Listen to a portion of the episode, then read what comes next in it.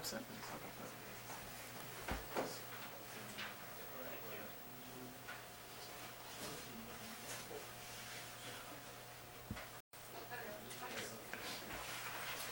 Okay, it is my pleasure to introduce uh, today's speaker, Professor uh, Dan DeLaurentis, who is going to talk to us about the challenges and opportunities of uh, systems of systems. Thank you, Mike. Hello, everyone. Welcome. It's a nice opportunity for me to speak to the seminar. Uh, just so I know who I'm speaking with, let's see. Any students here from College of Engineering? Okay. A couple, and the rest from computer science, perhaps? Computer information technology, I heard? Okay. Any aerospace engineers? All right. I like to be the only one in the room. So, uh, this is me. I live in Armstrong Hall, and uh, it wasn't a great opportunity to uh, talk to you about something that I think is relevant to all of the disciplines uh, that you may represent. Uh, with, a, with a title and a topic like system of systems, pretty much there's nothing in, there's nothing that's not involved. That's the best way I can put it. So it's been an exciting uh, op, uh, nine years that I've been here at Purdue. Of course, the last few have been in the wonderful Armstrong Hall. That I need to change my picture because it's not shown here. I need to address that. Um, one of the proudest things that I've accomplished here is, is uh, been chosen as a faculty fellow in CERIAS. So I think when you see the topic that I'm talking about, you might see the natural way in which the things we do in this area have a direct relevance to information assurance and related topics, which again is one reason I'm probably here speaking with you. So, with that introduction, let me go directly to the advertising. Okay, so we um, concluded that I was the only aerospace engineer here, but I teach a course in a topic that's, of course, dear to my heart on system of systems modeling and analysis. And this course, which is offered every spring, uh, from the very inception of this course back in 2006, was intended to reach as broad an audience as possible. And so I am hoping, now that I've memorized every face here in the room, that I will see some of you next semester or maybe in a future semester. Uh, I consistently certainly have students in this course from all the, all the departments uh, in, or the schools in engineering uh, and have had a few uh, outside of engineering, including a few students from Krannert. So I, I, continue to desire this to be a much broader participation. Um, and even though uh, problems related to aviation and aerospace are, are have many examples of system of systems. We tackle pro- projects in this class from a range of domains from uh, water and civil infrastructure, um, computer systems, uh, certainly aerospace, defense, aviation, all forms of transportation, and even there's some space exploration. So um, it really has turned out to be a, a, course that I think fulfills a lot of interest uh, among students. So that's my advertising. You have my contact information. Um, certainly can find me on Google. So don't hesitate to email or come to visit me if you have more questions about the course. Okay, that's the 30 second advertisement that you get for watching the rest of this video. Um, so a little context before I dig in. But by the way, so this talk um, by design, and again because perhaps we're coming from some uh, diverse areas, this is a very high level talk meant to kind of motivate uh, you and answer some basic questions like I put in the abstract about what exactly is meant by this term system of systems. So there's nothing deep here, um, but hopefully there's some deep things we're doing in the research am- among several faculty across campus. And uh, again, an opportunity maybe if, it, if something piques your interest, we can talk more and you can take some courses and maybe do some research. Um, so this all started back in 2003 timeframe where Purdue's College of Engineering uh, decided to start hiring some of their new faculty members in a different way. Instead of just replacing Professor Smith after Professor Smith retires uh, after 90 years on the faculty, um, they said let's let's look across some of the cross-cutting areas like you see on the left column here, or, or the, the left-hand side, the rows uh, energy systems, sustainable systems, healthcare, blah, blah, blah, blah. And actually, one of the selected focus areas was system of systems. So I got lucky. Uh, I was doing some work in that area while at Georgia Tech, and I came here and, and been working on it ever since. And I actually created this slide um, to drive home the point that, and I think you'll see it in, in the discussion we have today, that this topic is not exclusively and sometimes not even centrally about engineering or engineered systems. It's about policy uh, at many different levels, from you know policies of, in, in the details of communication systems, all the way up to national and global policy of how things work together. Economics, which are often major drivers in not only the commercial systems, but even in the military systems, and I'll touch on that. And, and then, of course, operations, which includes human beings playing a role as participants and shapers of the system of systems. So, this is one reason why I designed that graduate course that I mentioned in a very broad way, because we're not going to make progress on these kinds of things if we have consistently only a group of aerospace or aerospace and mechanical engineers working on them. So, hopefully, uh, uh, I guess it's more advertising for you. But um, this has been my vision um, since I've been here, and it's something I continue to pursue. And I think it's resonated with a lot of people. Now, uh, one of the things I, I, thought to, to address up front, again, not in a very uh, academic or pedantic way, but sort of what is the notion of a definition for system of systems? Well, I thought this might be one way to do it, and it actually, uh, the title implies that it's related to a topic, uh, an area of uh, a discipline called systems engineering.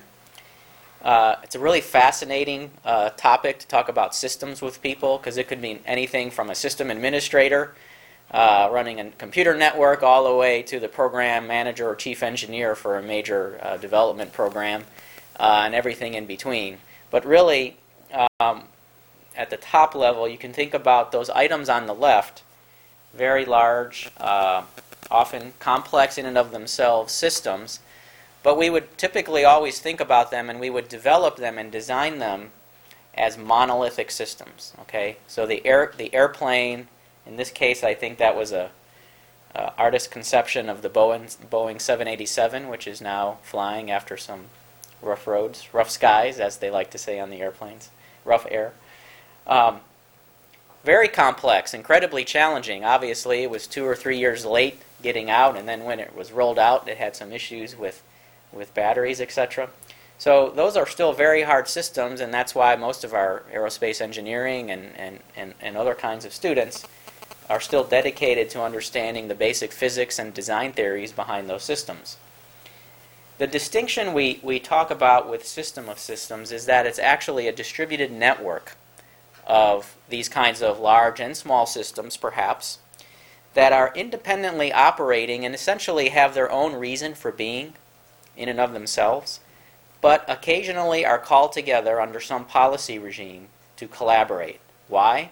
Because there's a greater capability that can be achieved by the collaboration of those systems uh, than, than anything uh, in, done in isolation. Okay? So, again, distributed network of independently operating systems. This could apply to anything from a standard computer network, uh, you know, uh, cloud computing, you know, you name it. But but the specific notion with the system of systems, at least in the world in which we operate, is that these are hardware and software systems. So, you know, big, heavy things that obey the main laws of physics that also have to be managed in terms of what information they're sharing with other systems. So, I think uh, I don't have to describe very deeply the fact that uh, modern things that take place in the battlefield, whether it's in space or in air or on the ground, have a very strong, uh, there's hardly anything that's done in those domains that doesn't have a system of systems character. I mentioned actually, you know, perhaps believe it or not, and sometimes maybe from a distance, it doesn't seem like uh, our space exploration programs are very much system of systems, and sometimes really they aren't. Um, but we're finding that it's harder and harder to find the resources to have these large, expansive uh, programs to explore places like Mars, especially with human beings. So, one idea is to actually think of the problem of exploration as a human robotic system of systems concept that involves international partners very deeply as well. So, a wide variety of opportunities, but the distinction, and again, I didn't intend to go very deep into literature or, uh, or, or many concepts here, um, but when you think system of systems, think about not things on the left, but collections of those kinds of things on the left uh, that occasionally work together to achieve some purpose. So, sounds great, but uh, there's this thing called emergent behavior that often gets in the way. Now, a little bit further to, to give a little bit better sense of um, the different flavors of these kind of collaborative systems. Um, this is one categorization among several that are out there in the literature, but this is one way to think about that central element of the definition, and that is to what degree is there a centralized, singular objective for the participating systems. So, the first one is directed, where it says here the uh, objectives, management, funding, and authority uh, are all at that single top level. So, systems are subordinated to the SOS. So, in some sense, I call that a degenerate uh, system of systems because if you think about that Boeing 787 example, that single airplane, I mean, it qualifies here, right? The, the, the, the, the entire aircraft is the sole reason for all the things inside the aircraft to exist. So a directed SOS is essentially a degenerate SOS or a monolithic system. But it's kind of good to have that as one of the extreme points in these definitions. Now, the second one where it starts to get more interesting is the acknowledged category. So the SOS objectives, management, and funding and authority exist. However, the systems that are part of that SOS retain their own management. So remember that notion of independence of the systems? So um, this is where things get very interesting, and not only interesting from sort of the physics perspective of operability of a system of systems, but the policy and economics of this, right? So if you're in charge of developing system X, and it has its own purpose, and, and your success and your paycheck is dependent on the ability of System X to do its primary thing, how do you think you're going to react when you're also asked to change what you do sometimes to participate in this larger collaborative? You might be a little leery, right? And if no one forces you to be part of a directed, then there's issues um, of incentivizing participation in that SOS. Um, collaborative, uh, basically, as we go down the list, it gets looser and looser centralized coordination. So, collaborative implies that there are no objectives in management at the SOS level. Uh, systems voluntarily work together to address shared or common interest. And finally, virtual is like collaboratives, but systems don't know about each other. So, again, we can get into things like the internet, um, uh, again, cloud computing, and such, uh, such as that. And so, those uh, on the lower level tend to be in those categories. Many of the examples of SOS that at least I deal with in, in the research I do in, in civil air transportation and military defense systems tend to be more on the acknowledged uh, side. Um, but it gets more interesting, especially when you think about, let's say, uh, allied countries working together. It can get even more sometimes collaborative.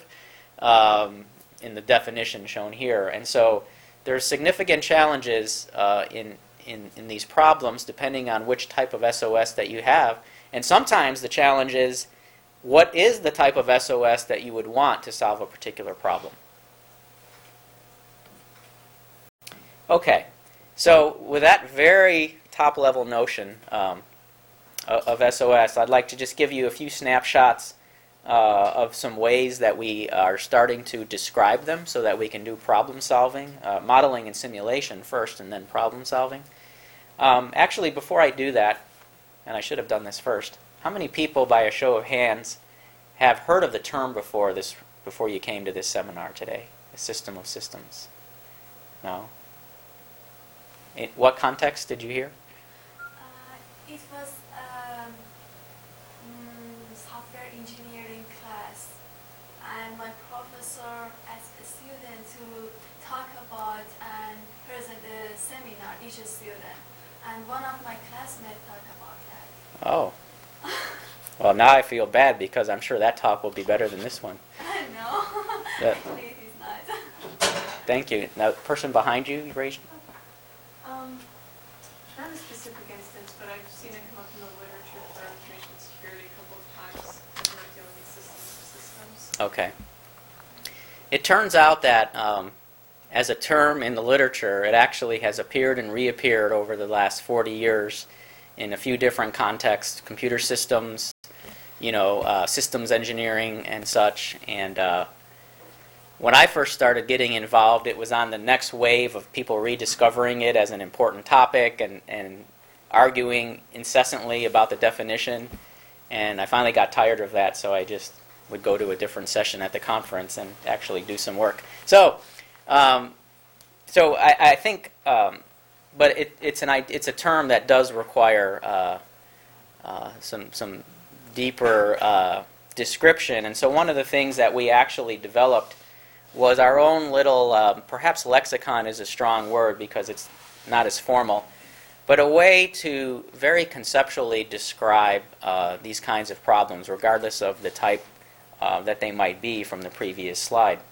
So here uh, you see the categories, and I kind of gave away my mentality early on that uh, this is not just about developing the engineered systems and putting them together and then saying the problem is done. It really is considering design variables and objective functions that exist in the operations, the policy, and the economic domains. And so, uh, with a little touch of strategy, I ordered these four categories in the right way to call this the rope table. And the levels that you see indicated there in the colors and with the Greek symbols uh, indicate that really the system of systems concept, kind of by its name, right? Its its its no- notion of hierarchy. And so we, we want to be very explicit about the hierarchy of systems that constitute what may be at whatever the top level is uh, called a system of systems. So I'll just probably only have a brief opportunity to show a few slides on uh, natural ways that we use to describe this hierarchy, including graphs, uh, structured graphs. We do some work with Bayesian networks for analysis under uncertainty and, and such. Um, so this is something we do. So as an example, um, and sort of a very dense chart, but this is just a notion of one of these rope tables, and this is typically one of the things we have students do right at the beginning of the course. Um, this happens to be a, a rope table where we have the ROPE. Apparently, I have an old slide where we, we had the categories not quite organized yet to spell rope. Um, darn it. Uh, and along the left, you see the different levels of, of essentially the hierarchy. So, just for example, the, the notion here is just to give you uh, some sense of an example. So, for air transportation, if you think about physical resources, all of us have flown, I'm sure. So, you think about physical resources uh, at what we would call an elementary system level. Um, we started with things like vehicles, like airplanes, runways, uh, control towers, etc. And then across the different column, uh, across the three other columns, are the specific descriptions and then eventually design variables that are related to operating, incentivizing, and uh, conducting uh, policies on the operation and the economics uh, of those particular resources. Now, as an example of going to the next step, what we would call a beta level network is a, a, a, some kind of graph representing a linkage between elements of resources at the alpha level. And the particular topology and dynamics that operate on that network, again, are developed based on knowledge of the operations, the economics, and the policies that are either in place if you're examining an existing system of systems or as design variables to, to see if you could improve the performance of the system of systems going forward. And we happen to put some names on these networks for air transportation and use goofy pictures of travelers and pilots. And uh, probably 15 or so years when we take pilots out of the airplanes and just have autonomous flying commercial aircraft, um, we, we'll take those pictures out. No one even blinked. Someone's smiling. How many of you sitting here right now would be comfortable getting on board a commercial flight that is being flown autonomously? Raise your hand if you would be comfortable with that. I'll call that about two and a half people. uh, I was at a conference recently, and the NASA administrator felt that within 10 to 15 years he would be on a flight that had that that feature. I was very surprised to hear him say that. I don't agree with him, uh, but he either misspoke or he was very optimistic. Interesting reason I asked that, and it's it's not unrelated to system of systems because eventually we're going to talk about topics related to autonomous uh, sensor networks and, and such, and, and tracking architecture, surveillance. But um, any modern commercial jet has automation on board and flight control systems that allow the aircraft to really fly on autopilot or au- automatically in any flight mode. In fact, there was some criticism in some accidents of why the pilots were actually landing an aircraft manually when it, it can be done safely. Uh, part of it is the nature of pilots, right? If I mean, think of if you were a pilot, you probably want to do something for your pay, and you also probably have a feeling that your training is still superior to that computer. So, for landing and takeoff, especially, I think pilots often are operating the aircraft.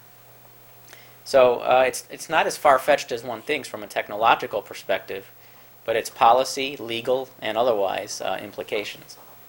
So, anyway, very uh, a- and I also point out to the students, one, you know, uh, once they get happy with this wonderful rope diagram they made, this is not a depiction of a system of systems problems. At this level, with four or five levels and stuff, this is actually many system of systems problems that are embedded within this. Okay, so just a few des- descriptions of, of different networks uh, that we could draw in, in the, something like air transportation um, to include the fact that the airplanes basically transit and are operated on their own network. I think you all probably know the flight crews are operating on a different network because you've probably been in the case where the airplane is sitting there in the sunshine waiting for you to come on board and you're ready and everyone else is ready except there are no pilots available. Uh, that's because they're operating on a different network. So um, these, uh, these networks interplay with each other, and since um, the nature of the system of systems is kind of this interoperating network of, of systems, uh, we often use the, these networks as our main analysis uh, topics. So, one exemplar of why you should care about this or why people are caring about these kinds of problems, uh, and, and certainly people are thinking about these two problems I'm going to tell you in the system of systems context, but not always acting on them in that way because there's still a, quite a bit ways to go in terms of tools for decision making that we need for these types of problems. But uh, in case you are, uh, are not aware, um, the, in the U.S. there is a big uh, transformation in how air transportation takes place, and that's called NextGen. So the items on the left are the characteristics of today's air traffic control and air traffic management system. Uh, ground-based, dependent on human interface. So we have ground-based radars, basically identifying where aircraft are in the sky, and that information is provided to air traffic controllers, uh, who, by voice command, tell the pilots in the cockpit, basically from the runway all the way to the the, the origin runway to the destina- destination runway where they should fly the airplane. Okay, so I used to say, I don't know if they do this anymore, but on United Airlines, you can listen to Channel 9 on their audio system and you can basically hear how the pilot, in many ways, is just a instruction follower, um, where the air traffic control is instructing the very uh, precise routing of, of the aircraft. Now, the so-called next-gen system will be based on satellite navigation, um, so GPS, right? If our phones have it, we might as well start using it for airplane uh, separation and, and uh, traffic management. Uh, digital versus voice communication, collaborative operations with decisions made in the cockpit rather than being the cockpit being told what to do, and thus flight crews having more uh, control of their trajectories. One of the really contentious issues in this, though, is whether we can have a distributed uh, separation assurance function. Okay, so right now the reason air traffic controllers are doing all these things is to ensure that your airplane stays away from the other airplanes. I was going to use a more technical term when I called U.S. Airways once. And I said, "Why is my flight delayed? You know, I was it was on time five minutes ago, and the airplane's there." And she said, "Sir, there's an air traffic control delay, and what that means to be sorry to get technical," she said, "but that means that we cannot allow your aircraft to bump into another one after it takes off." And I said, "Don't give me that technical jargon." Um, but of course, she was correct. Separation assurance. So now, in a system in which the aircraft has very precise uh, position and velocity information about itself, as well as position and velocity information about its neighboring aircraft, the task of ensuring separation can now be done between the aircraft rather than relying on ground control, which eliminates uh, time delays, cost, etc., etc., but is a very different paradigm than what we have today. And so then questions of safety come up, and air transportation and the FAA, in its role as uh, protector of the flying public, has to pay attention to um, quantifying impacts of safety of new technologies. So back to policy, right, and economics, and engineering, and operations. Now, um, slightly different application, but very similar in many respects in terms of uh, some of these rope categories. Um, and, a, and a project that uh, I'm leading here at Purdue is related to the missile defense application. So this is a picture I stole from the Missile Defense Agency's website. And, and basically, I think uh, it's pretty easy to understand the problem. Uh, our nation and other nations want to protect themselves against another nation, perhaps, or someone launching uh, ballistic missiles our way. And so, what you see here is a collection of interoperating and often independent systems that are intended to work together in order to provide that missile defense uh, function. Now, at the top here uh, are all the different kinds of sensors, and of course, there probably are many others not shown here. They're shown on the top, and of course, one of them might be a satellite, but naturally, some of them are also located on the ground or at sea. And then in the middle here, essentially looking across, you can imagine this is an, an, enemy threat. And there's various technologies that are available or being studied to shoot down those enemy missiles. Uh, this one's kind of perhaps the most fun. Uh, it's a massive laser that is on board a 747 aircraft. Uh, if they ever develop, it's, it's basically a prototype right now. It's not operational, but if they ever do develop it, I hope the targeting mechanism is really good because I'd hate for my house to be un- unintentionally uh, microwaved by uh, the laser. But one of the advantages of that kind of system, of course, it's very mobile, and as it, it's sort of intended to show, you know, where's my mouse? Okay the closer that you can intercept an enemy's missile, the better it is, right? Because that way, there's no uh, you're you're destroying it before it ever gets to be threatening to your uh, home territory. So that's one advantage of having potentially an airborne laser concept. And then there's a variety of missiles of various sizes that uh, handle uh, things more conventionally now. In the, what's called the mid course, which typically takes place outside the atmosphere, there's a missile, and then if things aren't going very well and all those other things don't work, there are terminal defense systems. And then uh, some of you who are old enough may remember from some of the Gulf Wars, the very end of the spectrum, when something is kind of raining down on you very close, is the Patriot type missiles, uh, which can be effective, but you know make make you nervous, right? Because that's the last layer of defense. So everything I mentioned there is actually not the topic of the research we're doing, but on the other hand, everything is, is the topic of what we're doing because we're working on what's closest to the, uh, the intelligence of the system of systems, and that's this stuff at the bottom called command and control battle management and communications.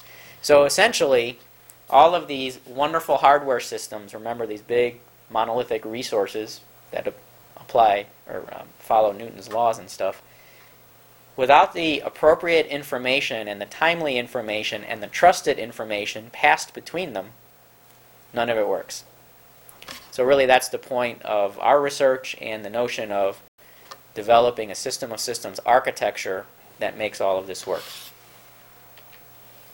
Um, this is something that uh, may not now that I realize I have too much time to talk about. Um, but I like to talk about it because of the title. It's called Pain Points. So all of those systems that I showed, uh, showed on the last slide in the missile defense application, there's really smart people in government and industry trying to develop those systems and get them built on time and on budget. Uh, but unfortunately, because of the nature of this kind of distributed network of independently developed systems, it gets very hard to do. So remember when I asked each of you to think of yourself as developing System X? So imagine you're developing this System X called a satellite, and you're you know, really working hard to make sure it fulfills its requirements. And then the person developing the missile says, uh, I need 15 new measurements from you. And you just spent eight years working with Raytheon developing your satellite for everything but those 15 requirements. Or the missile says, I wish I could tell you the requirements I need from you, but I'm five years behind schedule. So now you, who probably are perfectly on schedule, are going to get a delay and caught. And so these things spiral. And, and this is all in the context, by the way, let me just hop one more time. Remember I talked about these monolithic systems? There is a single aircraft that's in development and getting close to operation for the U.S. government. You've probably heard of the F 35, the Joint Strike Fighter. When you look at bar charts of the amount of money spent on individual uh, programs in the Department of Defense, that one is like 50%, and everything else is chunked together is 50%. So, developing these single complex monolithic systems are already taking a huge uh, budget challenge and uh, now system of systems is is bringing difficulty but but the reason we're after it right is because you can potentially get a much cheaper solution to a problem with a system of systems capability than you can with these individually optimi- optimized expensive monolithic systems. Okay. Now some of you might be uh, working in uh, information assurance and cybersecurity uh, related research. So, I, I, given all this background, I hope you see that our, our idea of a system of systems is, is very much reliant on this information and, and data exchange in an appropriate fashion. And so, uh, the key to resilient system of systems include the addressing of risk, which is a function of what the threat can do, the vulnerabilities of your systems and, and links and the consequences of those. Um, anyone tackle the topic of resilience as an actual optimization problem in any courses you've taken? Information theory. Information theory? Okay. So uh, it's one of those terms, you know, I, I do work in complexity and resilience. I do seem, seem to do work in areas that have uh, some broad uh, domains to work in, which means it's very hard to read all the papers that you need to read, but it's, it's also fun. Okay, skip that. Uh, very simplistic things you certainly already know, but at least it's an entree to talk about this. So I've got this collection of interoperating systems in my, my SOS, and things that could go wrong, either because of some malicious action of an enemy, or perhaps even just Mother Nature or Murphy, uh, or, or something I've done. So I can have a link failure. So I gave the example, uh, certainly in operation, if, if a satellite sensor is, has to give a position information to a, a missile, and that link is severed, uh, if there's no other way for that information to get to the missile in a timely fashion, then there's going to be no chance of intercepting the enemy threat missile. Um, you can have a node failure. Um, so whichever kind of node and whichever way you define your, your graph or your network, uh, obviously uh, we have to deal with node uh, failures as well as link failures. And actually those two are the easy ones, right? Even from reliability theory or, or there's all kinds of stuff in graphs and network topologies and stuff where you can quantify uh, resilience and impacts of sort of link and node failures. And then there's that ugly stuff in the middle, uh, which is what if I wasn't aware that a link that I'm relying on is being tampered with? Or what if I thought that the information I was sending across that link was private, but it was actually shared? Those are, of course, the very dangerous ones. And it puts a direct stress on the notion of a collaborative system of systems, or even a virtual one where you're thinking about collaborating with allies, right?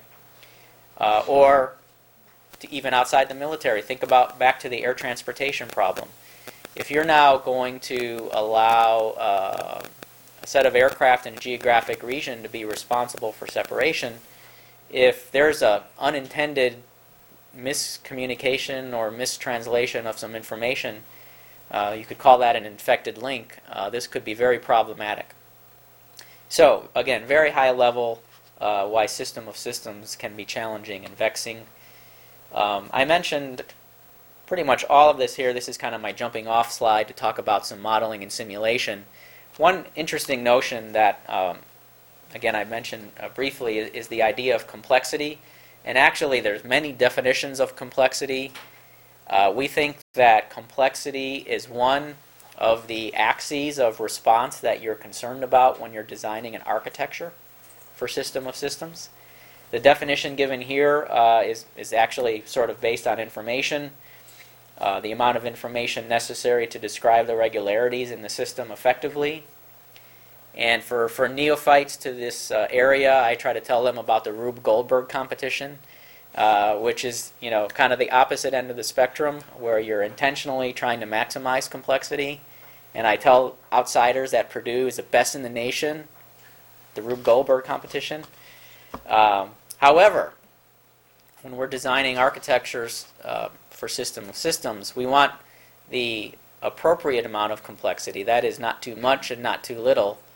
And we want to understand the interrelationship between complexity and resilience because complexity and the amount of information necessary to understand your system implies uh, different levels of vulnerability. So it's another topic we cover uh, in the course there are other people at Purdue, uh, even within domains that you might be uh, involved with, that are working on system of systems, sometimes explicitly, sometimes less explicitly. Um, and some of the things that are, uh, some of the topics and, and uh, areas of research that are being investigated for this context include optimization, game theory, behavioral decision making. You can read the list. I talked about networks and modeling and simulation extensively. And hopefully by now, even with this short introduction, many of these uh, would appear to be very natural to you to study in this area. One interesting one that I can mention, I think within the family of game theory, uh, writ large, there's a, there's something called mechanism design, which is actually how would you design a game in order to have participants play the game to achieve some desired outcome at the global level. And so basically, how would you allow people to do what they want to do naturally or share what they want to share naturally in order to achieve the objective? And I have a student who's, who's doing a master's thesis on that, and we're trying to incorporate some of that. So if you happen to be someone who knows about that or is interested in that topic, I'd love to talk with you and, and introduce you to some of our students in, in, in my group. Uh, but, but many of these others are important. Certainly, we mentioned the uh, behavioral part, um, frankly, I think that's that's a topic that is massively understudied, probably across many disciplines, but certainly this topic area. How does a human being? We, you know, we tend to, I even still tend to think, no matter how much I told you about how open-minded I am and resources and economics, but the actual modeling of a human decision maker and how they respond to information uh, in different contexts uh, is, is critical to how these system of systems eventually work, but not studied very deeply. Unless some of you are, I'd love to hear about it. Okay, what is this crazy flowchart doing here? This is one example of a research project that we're working on that um, is trying to make some headway into getting some of that formalism and that usefulness in, in terms of decision making aids in this topic area. So the bottom line of what this is all saying is there's people in this red circle that are on the front lines of developing a system of systems capability. It could be in the military, it could be in civil infrastructure, it could be in energy grid, it could be roads, transportation, water. They are the ones struggling with all those hard problems that I told you about where they're trying to get something to work that requires 15 other things that they don't control. But they're trying to incentivize, make policy that encourages participation in the right way, reduce vulnerabilities, etc. So while they're doing that, we thought we would try to help them out a little bit by providing this notion of an analytic workbench. If any of you are familiar with any of the various, maybe uh, Hub, uh, Purdue Hub, what do you call them? Portals.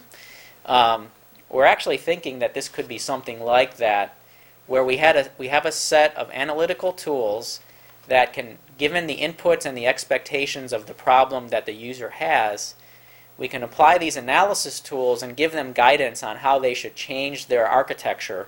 In other words, how the graph of the system of systems is actually structured, or the policies that uh, imply how the graph actually evolves. How could they make changes that would give them a better outcome, basically? And, and so that's the notion. Uh, I don't have time in this talk to talk about some of the tools. I'll mention them briefly on the next slide. And the other thing we're doing is you get an answer from there, but you'd like to have some sense of the robustness of that answer. So one thing uh, that we're working on in a couple different areas are using simulations. In, in our case, we do a lot of agent-based modeling, where we test out what those alternate architectures might actually do in, in a synthetic world that looks something like and we hope is congruent with the actual real world. So all of this sounds great and we're getting a lot of great feedback. People are very excited about this. But lurking behind it when some people are really honest, in some applications, decision makers at upper levels are uncomfortable using black box decision making tools. And I that's an unsolved problem, right? You know, how do you display confidence in a very detailed, you know, analysis tool that you're not going to understand completely all of its details, but yet you understand it and trust it enough to actually make decisions on it. And if we can't solve that, then we're really back to square one where the decision maker is, you know, trusting their gut. And uh, even, even they know that they're not happy with that. So again, I've, I've already mentioned there's some very typical questions that uh, an SOS engineer might ask or an SOS analyst. And certainly things like, is my system of systems, which is requiring extensive uh, space-based communications, is it vulnerable to uh, infected links, uh, failed nodes, etc.? Um, let's see. Some of the methods we're working on in this toolbox and testing are uh, using Bayes nets, uh, robust portfolio optimization, colored Petri nets, and some uh, modified versions of redundancy and reliability.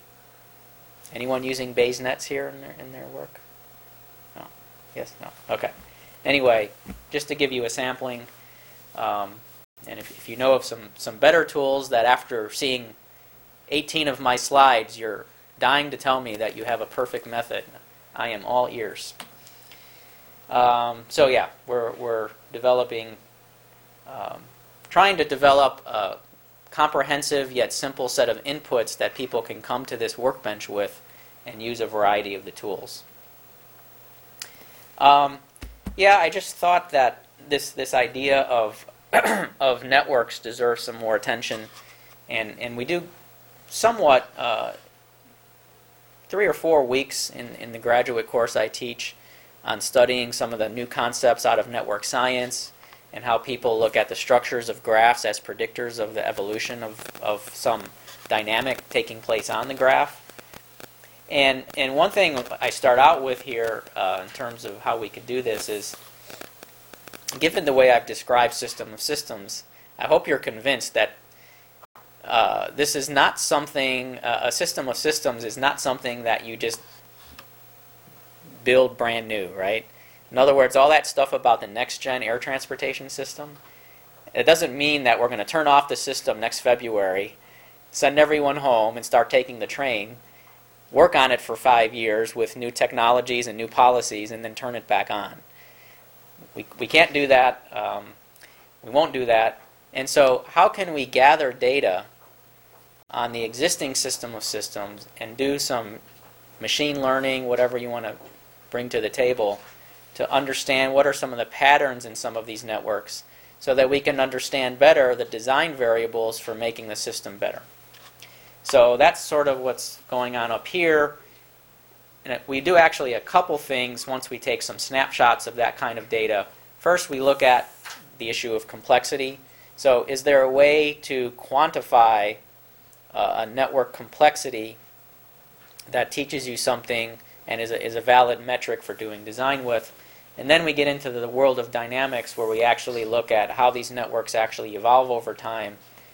And if we're really good and lucky, we can actually develop some enduring principles, which you might call a working theory for how networks are uh, a basis for analyzing system of systems. So that's what we try to do there, and uh, it's not easy, but it's fun.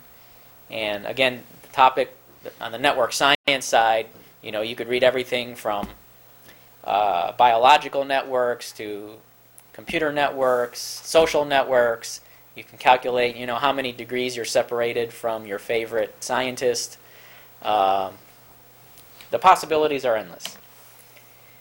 I mentioned Bayesian nets. Um, this is something we've looked at in terms of understanding the criticality of systems. So here we have a little example that's probably even too hard to read, but uh, think of one of these military systems where you have several ships and helicopters and satellites and underwater systems, and they're all trying to accomplish a mission, but you're not quite sure that you've linked them together in a way that gives you an appropriate level of resilience. And perhaps the first question you have is, you know, what's the worst possible day I can have in terms of a node failure? Which system can go down? And then you can walk down the hall and talk to the person in charge of that system and make, you know, threaten them, right? Saying a lot of bad things are going to happen to you if your system fails. Um, and if that doesn't work, then buy them candy. I don't know. Whatever you need to do, you cannot allow your most critical systems to fail. And then we're also generating different patterns of what we call resilience patterns that actually shows how a system might degrade first and then completely fall apart under different scenarios of partial system failure. So I, I'm very convinced, and we know that there's people in other fields that actually do similar kinds of things. It's just that in some of the system of systems, the types of failures or degradations are a little bit different and not always based on, on the physics, right? It could be based on the budget or the policy. Uh, I think this is probably one of my last. Um, we're doing some work on consensus control for sensor networks, which are often part, like on the missile defense problem. And again, here, whether you have a, a direct collaboration or or the, the uh, virtual SOS where you're not even aware of another sensor that might be adding information to some problem. How do you uh, come to consensus in tracking a target, for example? How do you account for bias and sensor measurement errors? And so there's some uh, extended and robust Kalman filtering on a consensus basis that we're working on. Again, I'm, I'm sure and I know at Purdue there's some sensor networks uh, work going on as well. Uh, boy, this one's in here, and I hopefully these slides will be available to you. This is a wonderful slide. I could teach an entire course on just parts of this. Professor Solberg, from who's now retired from our School of Industrial Engineering, put this together, and it's like a wonderful journey through some advanced modeling and simulation techniques over the last 60 years, leading to not not all of them being replaced by system systems, but actually the notion that we could use some of these techniques in new ways to tackle this problem. Exactly. I heard that up front. So, uh, big picture summary, blah, blah, blah. I said this today. There's a few minutes left, maybe one. I've already asked you some questions, but any pressing questions? Any anyone want to raise their hand and say, this is the best thing I've ever seen, or you're crazy, or something. Going once, going twice. Do you do any work with Homeland Security? Uh, could you uh, use your microphone, please? Thank you. Do you do any work with Homeland Security, or is it mainly defense? Um, been mainly defense, um, but I know there's Homeland Security expertise and, a, and actually a center on command and control and visualization here, the Vaccine Center, that Professor Ebert and I have, have worked together. But uh, I would like more. 10 seconds. Any other questions? You know where to find me. Please don't hesitate. Thank you for your attention very much.